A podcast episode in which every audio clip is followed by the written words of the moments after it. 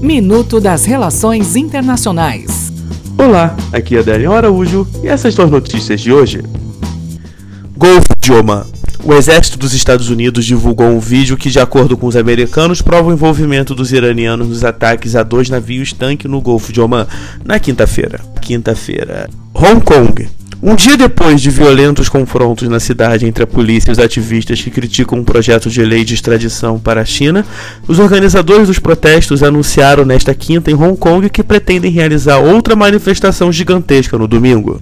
Venezuela. A alta comissária da ONU para os Direitos Humanos, Michelle Bachelet, visitará a Venezuela na próxima semana. Ela deve se encontrar com Nicolás Maduro e também com Juan Guaidó. O escritório da ONU negociou para acertar com as autoridades venezuelanas os termos dessa missão. Termos dessa missão. Até o próximo minuto. Enquanto isso, aproveite mais conteúdo no portal seire.news.